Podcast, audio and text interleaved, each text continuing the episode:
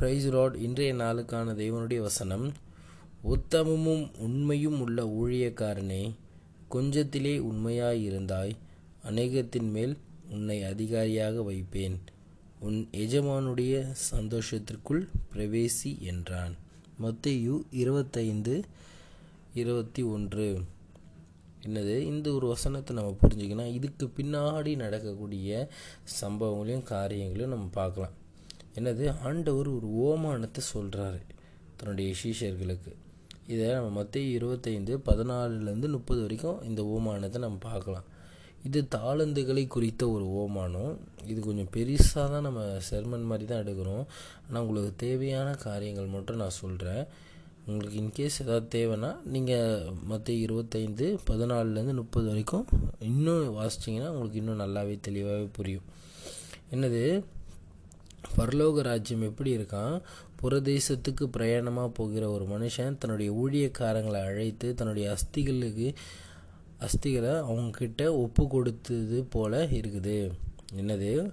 அவன் அவனுடைய திறமை குத்ததாக ஒருவனிடத்தில் ஐந்து தாளந்தும் ஒருவனிடத்தில் இரண்டு தாளந்தும் ஒருவனிடத்தில் ஒரு தாளந்தும் கொடுத்து உடனே பிரயாணப்பட்டு போனான். அதாவது ஒரு எஜமான் என்ன பண்ணுறான் தூர தேசத்துக்கு போகிறான் அப்போது தன்னுடைய ஊழியக்காரர்களை அழைத்து அவன் அவனுடைய திறமை குத்ததாக ஒரு மூன்று ஊழியக்காரனை அழைக்கிறாரு. ஒருத்தங்கிட்ட ஐந்து தாளந்து இன்னொருத்தங்கிட்ட இரண்டு தாளந்து இன்னொருத்தங்கிட்ட ஒரு தாளந்து கொடுத்துட்டு போகிறார் இப்படி ஐந்து தாளந்தை வாங்கினவன் என்ன பண்ணுறான் அந்த கொண்டு இன்னொரு ஐந்து தாளந்துகளை சம்பாதிக்கிறான். அப்படியே இரண்டு இரண்டு தாளந்து வாங்கினவும் அப்படியே இரண்டு தாளந்து சம்பாதிக்கிறான். ஆனால் ஒரு தாளந்து வாங்கினவன் என்ன பண்ணுறான் தன்னுடைய எஜமானுக்கு பயந்து என்ன பண்ணுறான் தன்னுடைய நிலத்தில் அந்த ஒரு தாளந்தை புதைச்சி வச்சிடறான். இந்த ஒரு தாளந்து நம்ம சொல்கிறதுனா அந்த ஒரு ரூபா அஞ்சு ரூபாலாம் கிடையாது. அஞ்சு தாளந்துனா வேத வல்லுநர்கள் சொல்கிறாங்க இந்த ஒரு தாளந்துடைய மதிப்பு ஒரு மில்லியன் இருக்கும் ஒரு மில்லியன் பவுண்ட்ஸ் அப்படின்னு நம்ம சொல்லலாம்.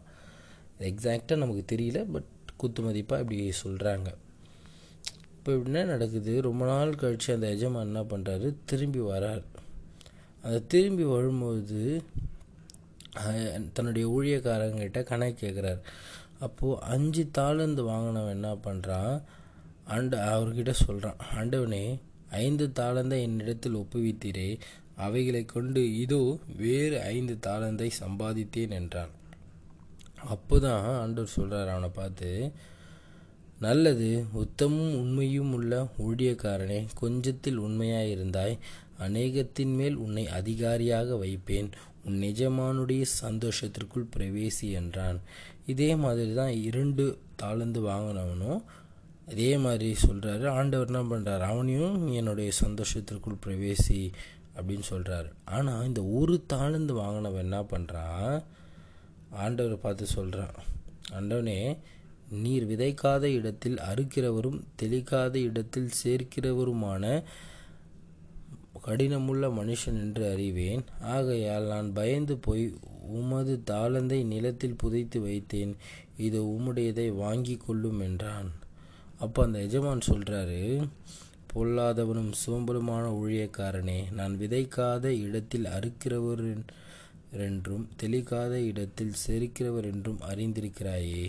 அப்படியானால் நீ என் பணத்தை காசுக்காரர் வசத்தில் ஒப்பு போட்டு வைக்க வேண்டியதாயிருந்ததே. அப்பொழுது நான் வந்து என்னுடையதை வட்டியோடே வாங்கிக் கொள்வனே என்று சொல்லி அவனிடத்தில் இருக்கிற ஒரு தாளந்தை எடுத்து ஒரு தாளந்தை அவன்கிட்ட வாங்கிட்டு என்ன பண்ணுறாரு அந்த உள்ளவன் எவனோ அதாவது ஒரு தாளந்தை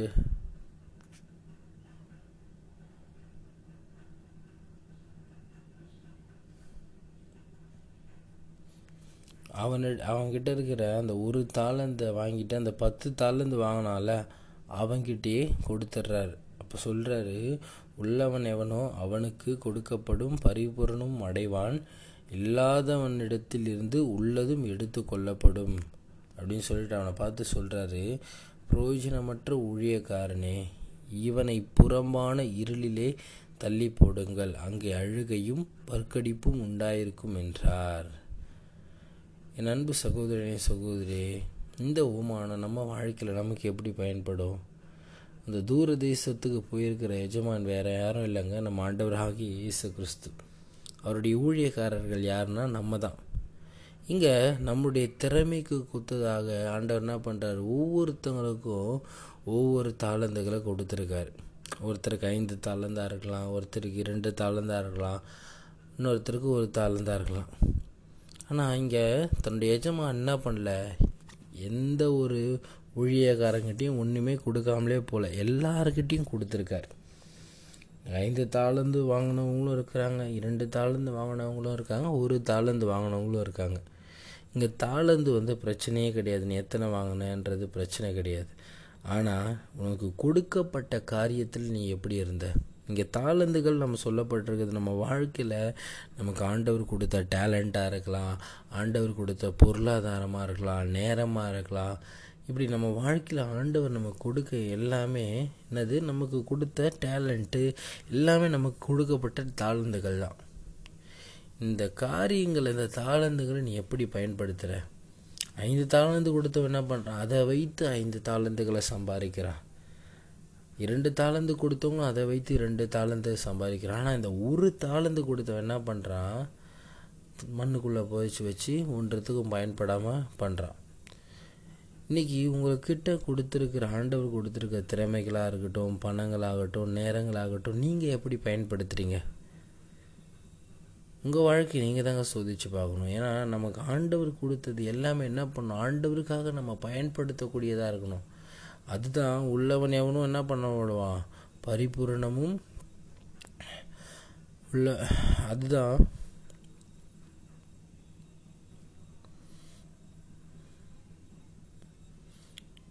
அதுதான் ஆண்டவர் சொல்கிறார் உள்ளவன் எவனும் பரிபூரணமும் சந்தோஷமும் அடைவான் இல்லாதவன் எடுத்து அதான் அதான் ஆண்டவர் சொல்கிறார் உள்ளவன் எவனோ அவனுக்கு கொடுக்கப்படும் பரிபூர்ணம் அடைவான். இல்லாதவனிடத்திலிருந்து உள்ளதும் எடுத்து கொள்ளப்படும்.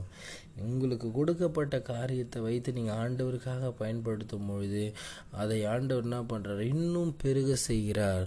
ஆனால் நீங்கள் அதையே வைத்து என்ன பண்ணுறீங்க புதைச்சி வச்சுட்டு ஒன்றும் இல்லாமல் நீங்கள் பண்ணீங்கன்னா அவங்கக்கிட்ட இருக்கிறதையும் பிடிங்கிறார் எனக்கு அருமையான சகோதரனே சகோதரி நம்ம பிரதீபலன் நீங்கள் ஆண்டவருக்காக நம்ம செய்யும்.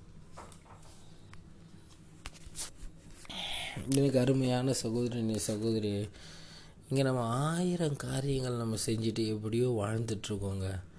ஆனால் நமக்கு ஆண்டவர் கொடுத்த திறமைகள் பணங்கள் எல்லாம் யாருக்கு பயன்படணும் ஆண்டவருக்கு தான் பயன்படணும் ஒரு நாள் ஆண்டவர் வந்து நம்மக்கிட்ட இப்படி கணக்கு கேட்டால் நம்ம என்ன சொல்லுவோம்? நம்ம எந்த கேட்டகரியில் இருக்கோம்? நீங்கள் உங்கள் வாழ்க்கையை சோதித்து பாருங்கள் ஏன்னா எல்லார்கிட்டையும் ஆண்டவர் ஒரு திறமை கொடுத்துருக்கார். இங்கே தன் ஊழியக்காரனே அதாவது ஆண்டவராக இயேசு கிறிஸ்துவை ஏற்றுக்கொண்டு இருக்கிற ஜனங்களுக்கு தான் இது சொல்லப்பட்டிருக்க ஓமானம் அப்போ உங்கள் வாழ்க்கை எப்படி இருக்குது உங்களுக்கு கொடுக்கப்பட்டதை வைத்து நீங்கள் ஆண்டவருக்காக பயன்படுத்துகிறீங்களா ஆண்டவருக்காக காரியங்களை செய்கிறீங்களா நீங்கள் நினைக்கலாம் நான் ஏன் இப்படிலாம் வாழணும் அப்படிலாம் வாழணுன்ட்டு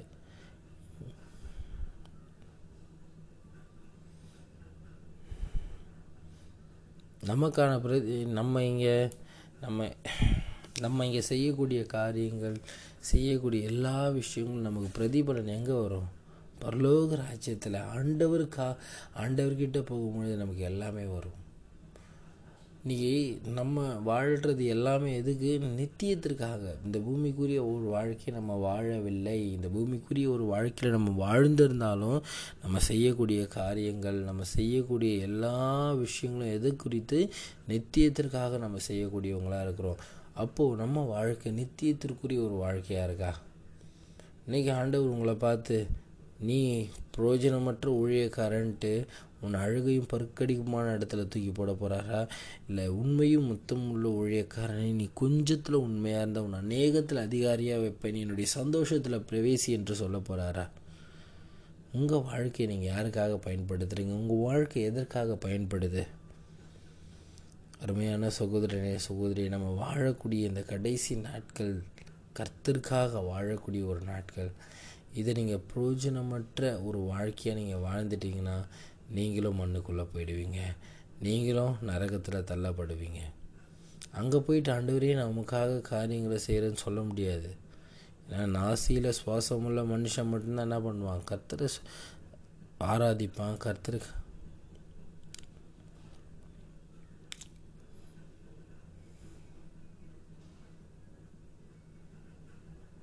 அங்கே போயிட்டு நம்ம ஆண்டவரே உமக்காக காரியங்கள் பண்ணுறலாம் சொல்லவே முடியாது.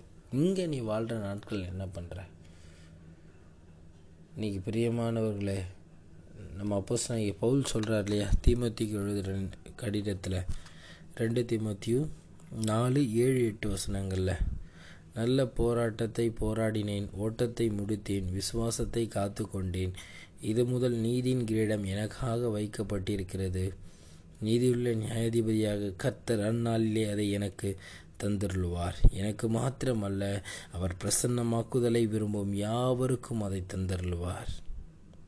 அப்போ நீங்கள் இன்றைக்கு நல்ல போராட்டத்தை போராடினீங்களா? ஓட்டத்தை முடித்தீங்களா? அப்படி வாழக்கூடியவங்களா இருப்பீங்களா? நமக்கு நீதியுள்ள நியாயாதிபதி என்ன பண்ண போகிறாரு அந்த கிரீடத்தை நமக்கு தரப்போகிறாரு அதனால் அதற்கேற்ற ஒரு ஓட்டத்தை நம்ம ஓடக்கூடியவங்களாக இருக்கணும். அதற்கேற்ற ஒரு வாழ்க்கையை நம்ம வாழக்கூடியவங்களாக இருக்கணும். என் அருமையான சகோதரனே சகோதரியே கர்த்தருக்காக வாழக்கூடிய நாட்களில் கர்த்தருக்காக தான் வாழணும். உலகத்துக்காக வாழ்ந்தால் நம்மளை உலகம் சாப்பிட்டு போயிடும். ஒன்றுமே இல்லாமல் அழித்து தான் போயிடும். ஆனால் கர்த்தருக்காக வாழும்பொழுது தான் நம்ம வாழ்க்கை ஒரு பயனுள்ள ஒரு வாழ்க்கையாக இருக்கும். ஒரு ஆசீர்வதிக்கப்பட்ட ஒரு வாழ்க்கையாக இருக்கும். இவ்வளோ நாள் எப்படியோ வாழ்ந்துருக்கலாம். ஆனால் இனிமேல் கர்த்தருக்காக வாழக்கூடியவங்களா இருங்க. ஏன்னா கர்த்தர் நமக்கு கொடுக்கப்பட்ட எல்லா தாளந்துகளை குறித்தும் கணக்கு கேட்கிறவராக இருக்கிறார். முதல் வாட்டி ஆண்டவர் இந்த பூமியில் நம்மை மீட்க நம்மை ரட்சிக்க வந்தார். ஆனால் இரண்டாம் வாட்டி வரும் வரும்பொழுது நீதியுள்ள நியாயாதிபதியாக நியாயம் தீர்க்கிறவராய் வரப்போகிறார். அதனால் அந்த நியாயாதிபதிக்கு பயந்து கர்த்தருக்கு உண்மையும் மொத்தமான வாழ்வன்ட்டு உங்கள் வாழ்க்கையை அர்ப்பணித்துட்டு கர்த்தருக்காக வாழக்கூடியவங்களா இருங்க இங்கே கர்த்தருடைய பிள்ளை கர்த்தருடைய ஊழியக்காரங்க கர்த்தருக்காக வாழக்கூடியவங்களா இருங்க amen praise lord ah wonderful great day year God bless you நீங்கள் நல்லா இருப்பீங்க. கர்த்தர் உங்களை ஆசீர்வதிப்பாராக. ஆ மேன்